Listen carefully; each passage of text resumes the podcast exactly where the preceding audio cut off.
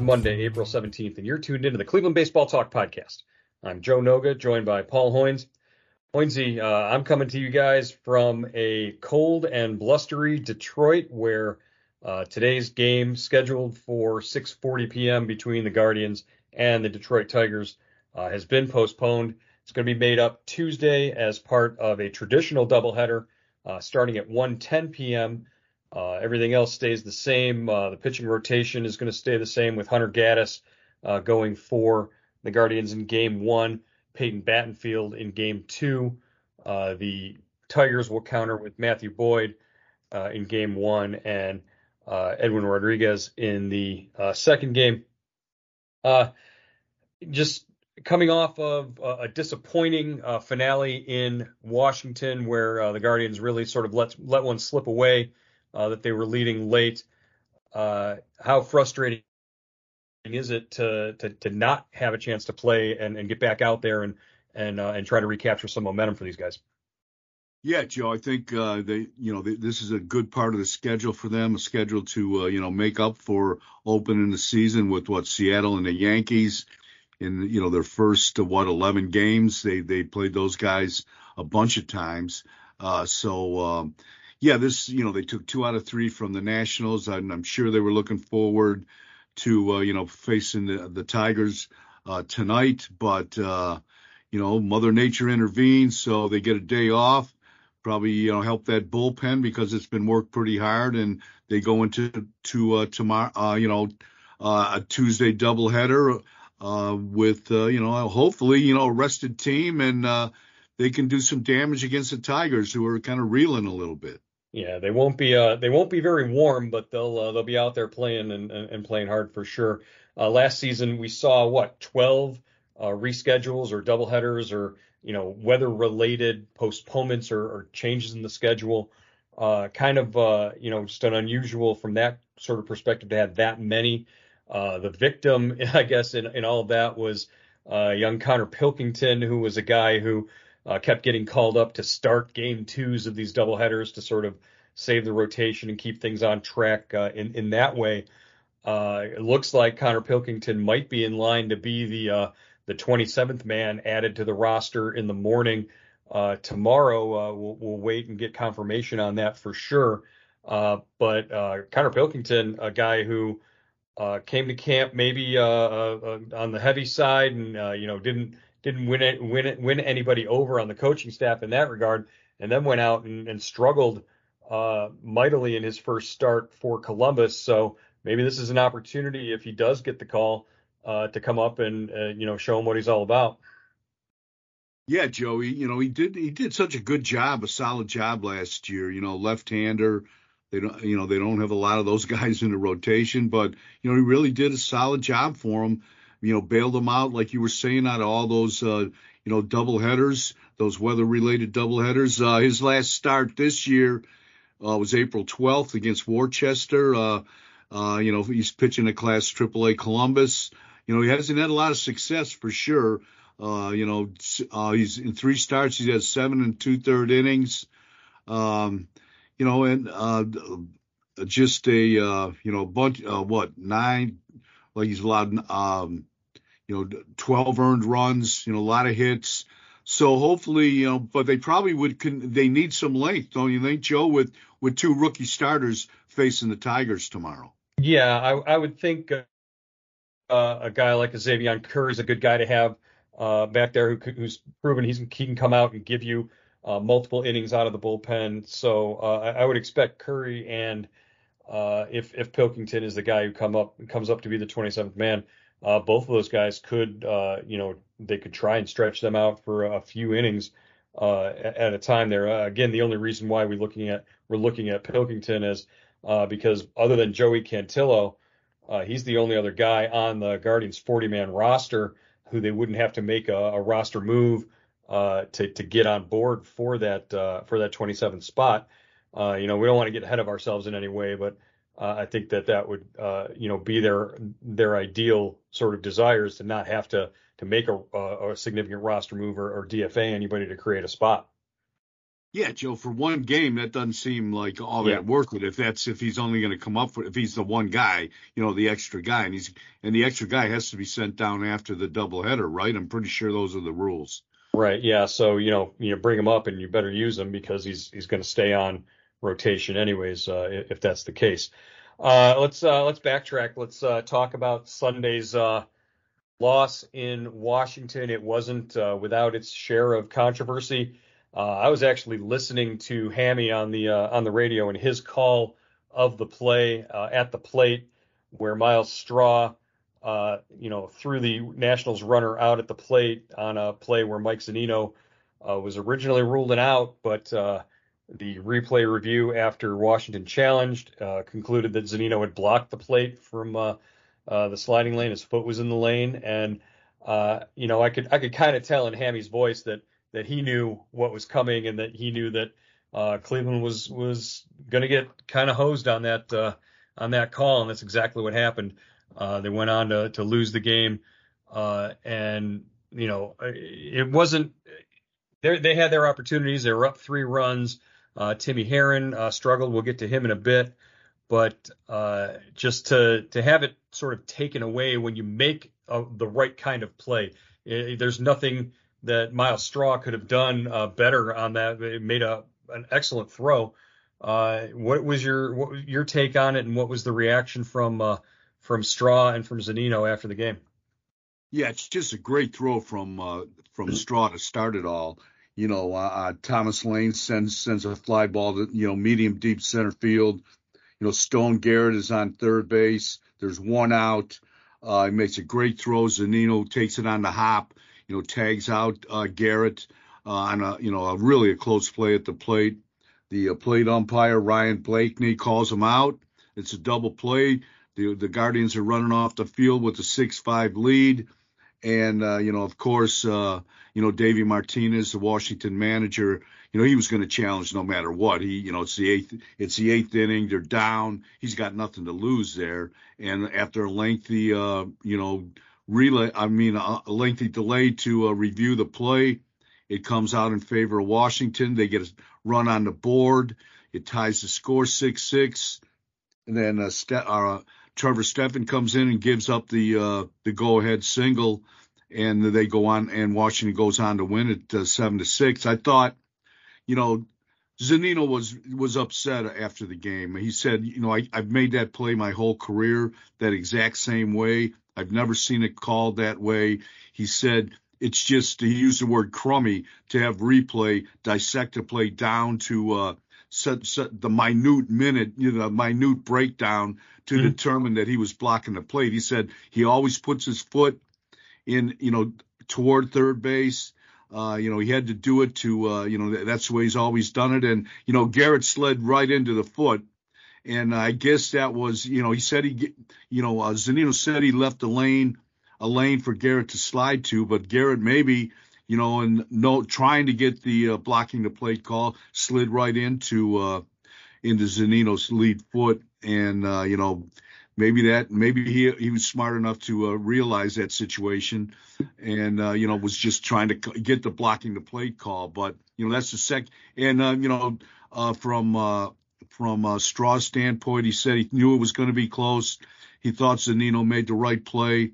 Even Bieber said, you know, it, unless Zunino is just going to, you know, step aside and give him, give, uh, you know, Garrett the, the whole play to to step on without a slide. There's no other play he could have made to to stop him, to to tag him out. So, you know, it's that rule that comes back and bites Cleveland again, Joe. We saw with Austin Hedges last year, but I, to me, Hedges really did block the plate. He just jumped mm-hmm. in front of the runner. Uh, I thought Zunino made made more of a baseball play. Right, but again, uh, the play that you're referencing with Austin Hedges last year, uh, there is an interpretation of the rule that says if the catcher has to make a movement to go and get the ball, he's allowed to go into the lane to do that. And I think that's what Hedges was was trying to argue in that situation. In this situation, uh, it was just a, a, matter of you know Zunino's foot just being in the wrong spot. Uh, if if if he consciously you know makes an effort to to sort of keep that foot in a different place, and the play happens the same way, uh, you know, I think they don't have a lot to, to argue with. But it to me, it's it's the baseball play. That play has been play that play has been made that way for a hundred years. That's how that play is supposed to look. And from from my perspective, you know, it's almost like the same thing with the with the stolen bases where you're talking about the guy coming off the bag for an instant or, or whatever. When you get to replay and you're looking for these uh you know the, these these things now you're, you're sort of dissecting like you said each play that way you're going to make people way more upset and you, you're talking about plays that aren't and that's not baseball to me the play that Myles Straw and Mike Zunino made was a baseball play to me, and I think that's the kind of play that should stand. And I think the overarching sort of uh, you know theme there in in the replay booth is okay. Well, I'm looking at this. Did the catcher do something unusual that could have caused harm? Yes. Okay. Well, then we'll we'll we'll reverse the call and and we'll we'll say because catcher should be made to, an, an example of in that situation. But that's not what Mike Zunino did. He didn't try to injure anybody. He made the right play and uh, I, I just I don't understand this interpretation and how how it consistently comes out and and sort of screws Cleveland over uh, on a regular basis every time uh, every time this thing goes to New York. I, I, to me, the replay uh, review center should be in Omaha or something like that, where they don't have a dog in the fight. I'm I get I get nervous every time uh, a, a New York judge and jury is making decisions on whether or not a play affects Cleveland.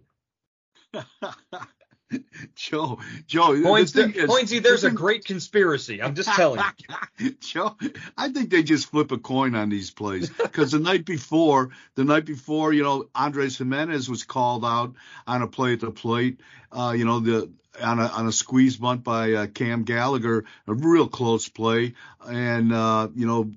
Francona challenged that uh, the the Washington catcher Ruiz blocked the plate and it went again. You know, they said he didn't block the plate. I, I just think it's it's a t- you know, and, so and you think agree, that, so you agree it's a conspiracy. There you go. Thank you. yeah. So you know, I just think the home plate umpire on those plays probably should have the last say. He has the closest view, but it never works that way. And it and I guess the replay, you know, the home plate umpire, his decision on those plays doesn't really matter. Yeah, it's not even final. So it, why even bother making a call on the yeah. field at, in, in the moment when it's going to get challenged, it's going to get reviewed? Just just immediately kick it up there if that's the case. And uh, again, I, I I do not trust anybody if I can't see the, them making the decision or whatever. And uh, I, I it's frustrating. Joe, those are umpires making those calls though in New York. Those are the, the, the replay guys are umpires, right? They have I, a, I believe so. Yeah. I, okay. Well, again, uh, they're uh, but they're in New York. That's the thing. they're in New York. Move the replay. If the replay center was in Omaha, Nebraska, there's no dog in the fight. You know, Cleveland's not losing the ALDS to Omaha every year. They're losing it to, to New York every year. That's the difference in my mind. So that's that's where we're going with this. Uh, let's move on before I start hemorrhaging. Uh, Josh Bell. Uh, Josh Bell had a hell of a series. Uh, multiple extra base hits. This was the Josh Bell that the Guardians envisioned when they signed him to a two-year deal in the offseason. Uh, he showed up in his, uh, in, in, I guess, his favorite park. So, uh, do we need to rename uh, Progressive Field the Nationals Park when uh, when these guys get back home this weekend uh, in order for uh, Josh Bell to keep hitting? Yeah, just uh, it was great to see.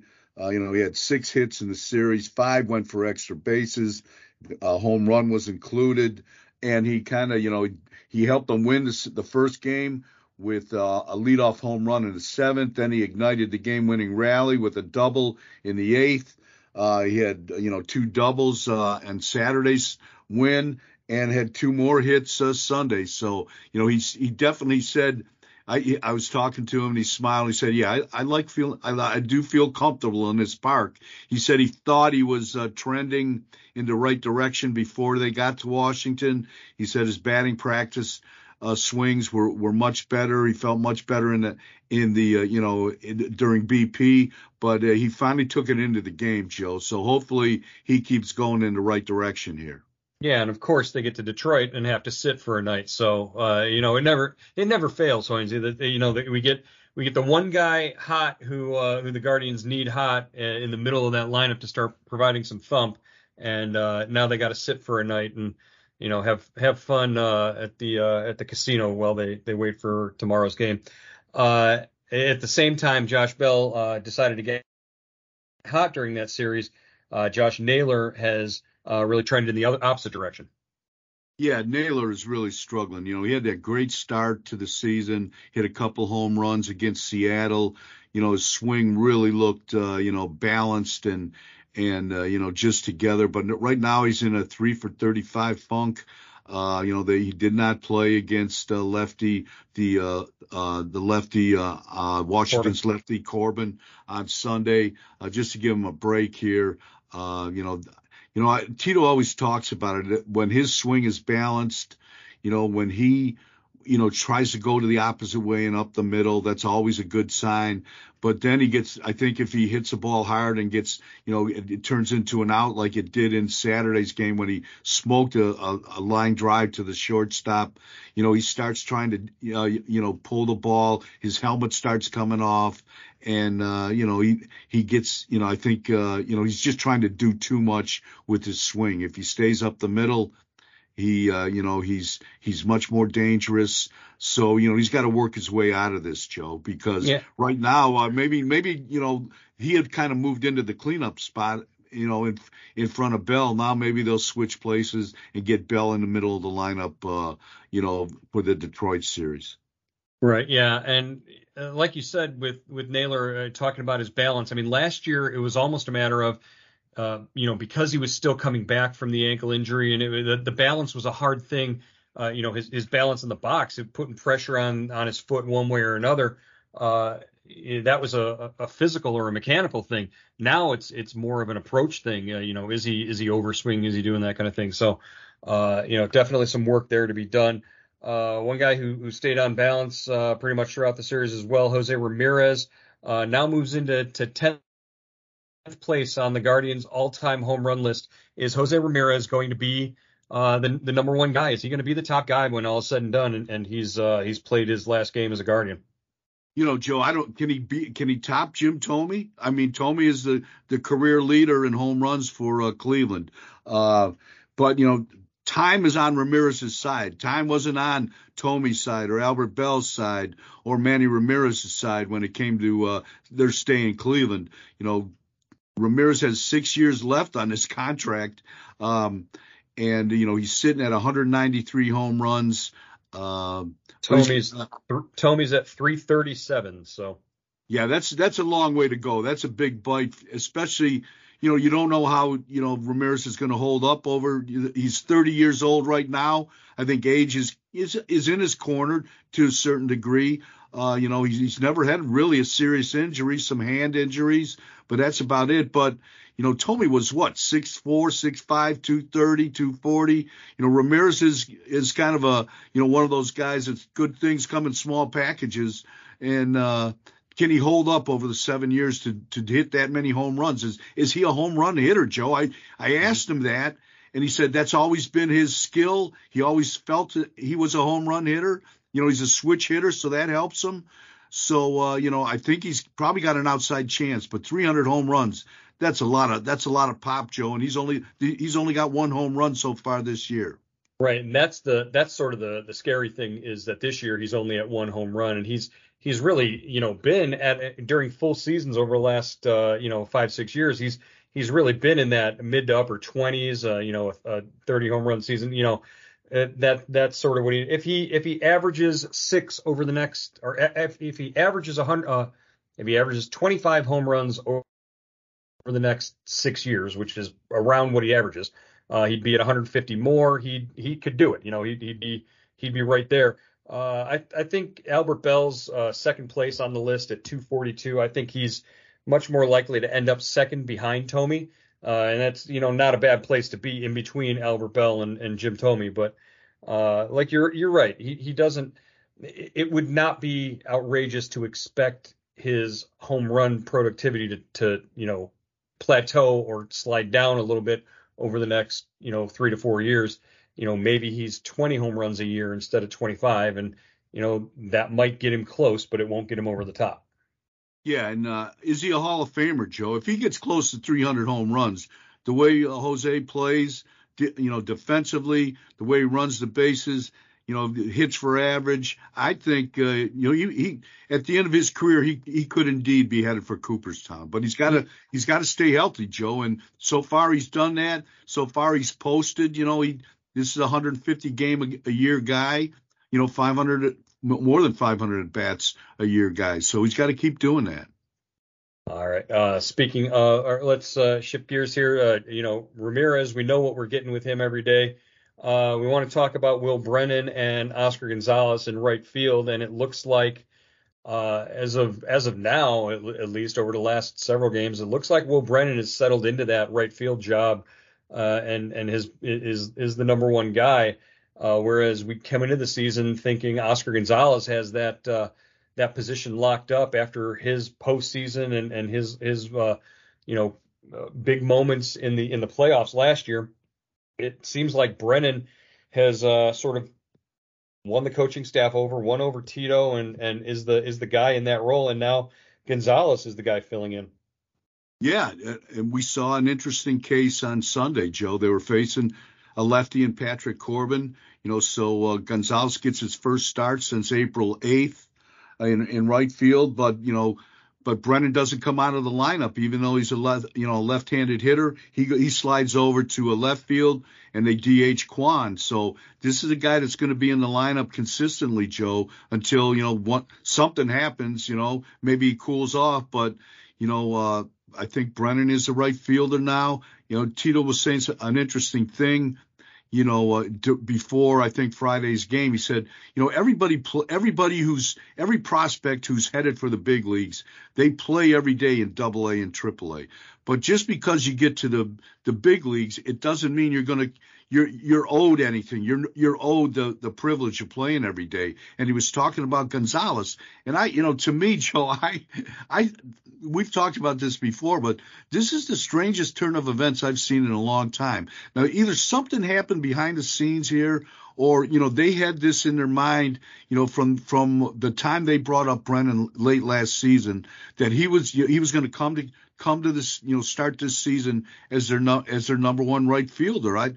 Because what did what did Gonzalez do to to get to lose his job? You know, yeah. everyone uh-huh. says everyone says, you know, spring training stats don't mean anything. And yes, he didn't have a great spring, but were were they, you know, he but I, I don't all, know. This is Gonzalez, such a strange thing to me. All Gonzalez did was win three playoff games for you with yeah. walk-off hits. But uh, but again, I, it was something you just said there. You know, was it behind the scenes? Is it maybe, uh, you know, Tito appreciates and likes the qualities in Brennan of the guy who comes to work every day, you know, doesn't take anything for granted and that that kind of stuff. Uh, maybe maybe he's seen some behaviors out of Gonzalez that would indicate that you know he's he's sort of maybe getting too big for his britches. Is the I don't know is that the way to, to say it? But you've you can't let a guy wilt on the vine like this. Uh, yeah. You know, sitting on the bench, especially when there are opportunities to play him against lefties. This entire Detroit series, there's going to be opportunities for him to play. He's certainly going to play in the doubleheader tomorrow, but but at some point uh, he's got to start getting at bats and because uh, again you can't look at putting it like a Gabriel Arias. You put him in the lineup on on Sunday and you, you can expect him to go over 3, 0 for 4 because he hasn't played in a week. Yeah, and so you're going to have to if if you want a power hitter, and you know right now they've got three, you know, three outfielders that are almost carbon copies of each other, and you know Kwan, Straw, and, and, and Brennan, and you know God love all three of them. They're good players, and you know they do they perform well with their skill sets. But one of those skill sets isn't hitting the ball out of the park, and you, you've got a guy on the bench that you know has hit home runs, has shown power throughout the minors, showed it in a brief stint uh, this past season. And uh, so either you've got to, you know, you've got to start playing Gonzalez or you got to send him down so he can play every day and he can, you know, get his stroke back together. And if you need him going down the stretch, he's going to be ready because he's not doing anybody any good right now. Well, and the the problem with that, with the problem with sending him down right now, is right field in Columbus is being occupied by Jhonkensy Noel, who uh, just after this last series with Rochester, I think he had like uh, you know two or three home runs, and he's he's hitting the ball well, he's crushing the ball. So uh, it, sure, go ahead and send Oscar down if uh, if you want to uh, stump the growth of Jhonkensy yeah, Noel in right. in AAA. Uh, this is an organization that needs to make it. I, I almost cursed. Oh, this is an organization that needs to make a, a gosh darn trade at some point. Yeah, because Joe, Tyler Freeman is... is is tearing it up. It's yeah, it's ridiculous. Yeah, and Joe, this is maybe this is a reflection of them not protecting, you know, protecting Gonzalez for a couple of years in the Rule Five draft. I don't know, but you know, yeah. something's going on here. Interesting. Well, we'll uh, we'll, we'll keep an eye on that for sure. Uh, last thing I want to talk about, uh, Timmy Herrin, uh, left-hander, comes out of the bullpen on Sunday, and uh, you know, at, at at moments in in that inning that he worked, he he looked great. At moments he looked awful, and then all of a sudden you look up and he's giving up a laser beam two run home run, and uh, the, the, the three run lead is is shrunk down to one. And uh, what's your level of concern for Timmy Herrin right now, with the knowledge in the back of your mind that Sam Hentges is about to start a rehab assignment uh, this week at some point with uh, uh, Akron? Yeah, Joe, I think uh, you hit the nail on the head there. You know, Francona and everyone else has said Herrin isn't the finished product. Uh, they love his stuff. You know, this is a, but you know, this is a guy that really made this is a kid that really made the club because Hentges was hurt. Um, and uh, you know, just look at the seventh inning how it unfolded. Joe, he gets two quick outs, then he gives up a single, and then you know gives up the two-run homer to uh, Luis Garcia, and uh, you know really kind of you know, that was the decisive blow to me in that game. And all of a sudden, like you said, it goes from six three to six five. And you know, w- when you play this many close games like the Guardians do, your your A list or you know your first line of of bullpen guys are going to get used. And when they get used and they can't pitch for the third or fourth day of a series, guys like Timmy Herrin, guys like uh, you know uh, uh, Nick Sandlin, those guys are going to have to come in and carry the load, and it just didn't work out for for you know on Sunday for them. Yeah, like we said, if uh, if they had been able to go to a Sam Hentges, if they had been able to go to August or September 22, uh, Sam Hentges, that that level of productivity, the guy who he was at that point, if they had been able to bring him in instead of Timmy Herrin in that position, uh, there's no question uh, they would have won that game because Hentges would have just mowed through anybody he faced, uh, left or right. They, they, nobody had a chance against him uh, at that point last season. So uh, there's no guarantee that uh, Hentges is going to be that guy when they get him back, at least at the beginning when they get him back this year. But I think it, it, the writing is on the wall for Timmy Herrin as long as Sam Hentges is you know, rehabbing and, and ready to come back. Uh, when he's ready to come back, uh, Timmy Herrin's going to be uh, looking for uh, the first, you know, bus trip to Columbus, uh, or if he's lucky, Columbus. Again, that's nothing against. I, think Timmy Herrin's been great in spots, and he's shown why they like him so much. It's just they're going to need that consistency once Hentges is able to get back. Yeah, Joe. There's nothing like you said. Nothing against Herrin. You know, he's a, he's got a great arm. He's and he's going to be a good reliever. I mean, you know, he's on the fast track. But you know, sometimes you know, this league, you know, the big leagues will catch up to you, and and and they've have in, in certain occasions against him. One more thing, Joe. I guess uh, Triston McKenzie is on the trip with the team, and mm-hmm. he's progressing really well. Francona said Sunday that he's throwing off the mound. So I, you know, I'm not sure you know, when he would go out on a rehab, but I think it's getting closer and he might be making a little, you know, go, coming a little faster than, than people think, but he's still on a 60 day, which means he can't come off until May 29th. Yeah, May 29th, the earliest, but, uh, I would be, I would be shocked if, uh, if it's even a day later than May 29th. I think, uh, the uh, the writing is on the wall there. If, if McKenzie keeps progressing and just avoids any sort of setback, uh, you know uh, that's all very good news, uh, very welcome as well. Hey, uh, just before we get going, wanted to mention uh, subtext. If you're subscribed, you already knew a full 20 minutes before the Guardians announced the the rainout postponement today. We had that information out to our our subtext subscribers. They knew ahead of time that the game was getting uh, postponed. So uh, you know, just one of the uh, the added benefits, uh, particularly for a couple of uh, guys who responded and said that they had tickets for tonight's game and they were kind of frustrated. Uh, but you can sign up. Uh, it's $3.99 a month uh, to get exclusive texts from Hoynesy and myself uh, every day uh, regarding the Guardians. 216-208-4346 is the number. Send a text message uh, to that, and we'll, we'll sign you up that way. Or if you go to cleveland.com uh, slash subtext and uh, click on Hoynesy's picture, they'll uh, they'll send you to the right spot to sign up. a lot of fun interacting with our our subtext subscribers. Hoynesy, uh, doubleheader tomorrow. I, I, it will probably be uh, tough to get a, a podcast in, uh, but we will uh, we'll keep the uh, the folks on subtext updated as to uh, you know when our next podcast will post. Uh, if not if nothing else, uh, you'll definitely hear from us on the off day on Thursday, uh, and we'll we'll get back with you then. we'll talk to you again on the Cleveland Baseball Talk podcast. All right, Joe, stay dry in Detroit, man. Yeah, yeah, you. yeah, hope so. we'll we'll see.